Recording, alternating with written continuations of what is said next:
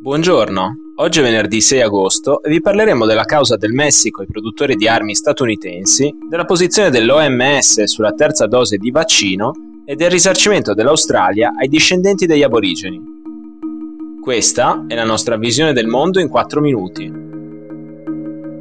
Il Messico ha fatto causa ai 10 principali produttori di armi degli Stati Uniti L'accusa è che i loro scarsi controlli sulla vendita negli Stati Uniti favoriscano il traffico illegale di armi verso il Messico, armando i cartelli della droga e i criminali responsabili di migliaia di omicidi e sparatori ogni anno.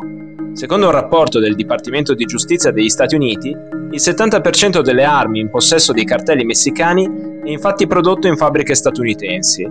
Queste vengono comprate con facilità negli Stati Uniti da cittadini senza precedenti penali e poi contrabbandate oltre confine in Messico, dove le leggi sull'acquisto e la detenzione di armi da fuoco sono molto più severe. Ora il governo di Città del Messico ha intentato presso il Tribunale distrettuale degli Stati Uniti di Boston una causa che coinvolge tra le altre Smith Wesson, Barrett Firearms Manufacturing, Beretta USA, Glock e Colts Manufacturing.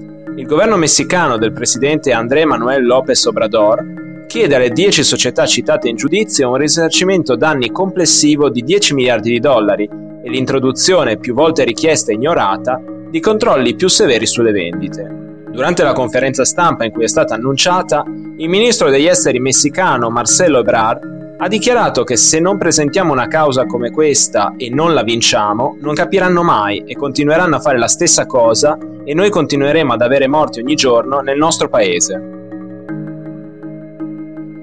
L'Organizzazione Mondiale della Sanità ha chiesto ai paesi più ricchi del mondo di iniziare non prima di settembre la somministrazione della terza dose di vaccino contro il coronavirus. In questo modo si assicurerebbero dosi sufficienti anche ai paesi più poveri, fino ad oggi molto penalizzati dalla distribuzione dei sieri.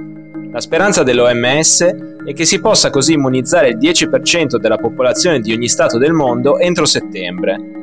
Per il direttore generale dell'OMS Tedros Adhanom Ghebreyesus, finora sono state somministrate più di 4 miliardi di dosi di vaccino a livello globale. Oltre l'80% è andato ai paesi ad alto e medio reddito, anche se rappresentano meno della metà della popolazione mondiale. Intanto, Israele ha già iniziato a distribuire la terza dose ai cittadini più anziani o considerati a rischio, mentre la Germania si prepara a farlo da settembre, forse imitata a breve da Regno Unito, Stati Uniti e anche Italia. Giovedì il governo federale australiano ha deciso che stanzierà 280 milioni di dollari per risarcire i superstiti della generazione perduta. Si tratta dei figli delle famiglie aborigene o di coppie miste che tra il 1910 e il 1970 sono stati portati via dalle loro case per volontà del governo di Canberra e raccolti in speciali strutture con lo scopo di occidentalizzarli. Secondo un rapporto ufficiale, un bambino su tre di sangue aborigeno è stato sottratto alla sua famiglia negli anni in cui il programma è stato attivo. Simile a quelle aperte in Canada e Stati Uniti per i nativi americani, le boarding school australiane gestite dallo Stato o dalle missioni cristiane lavoravano per cancellare ogni traccia di cultura indigena dai ragazzi che ospitavano, traumatizzando una vita un gran numero.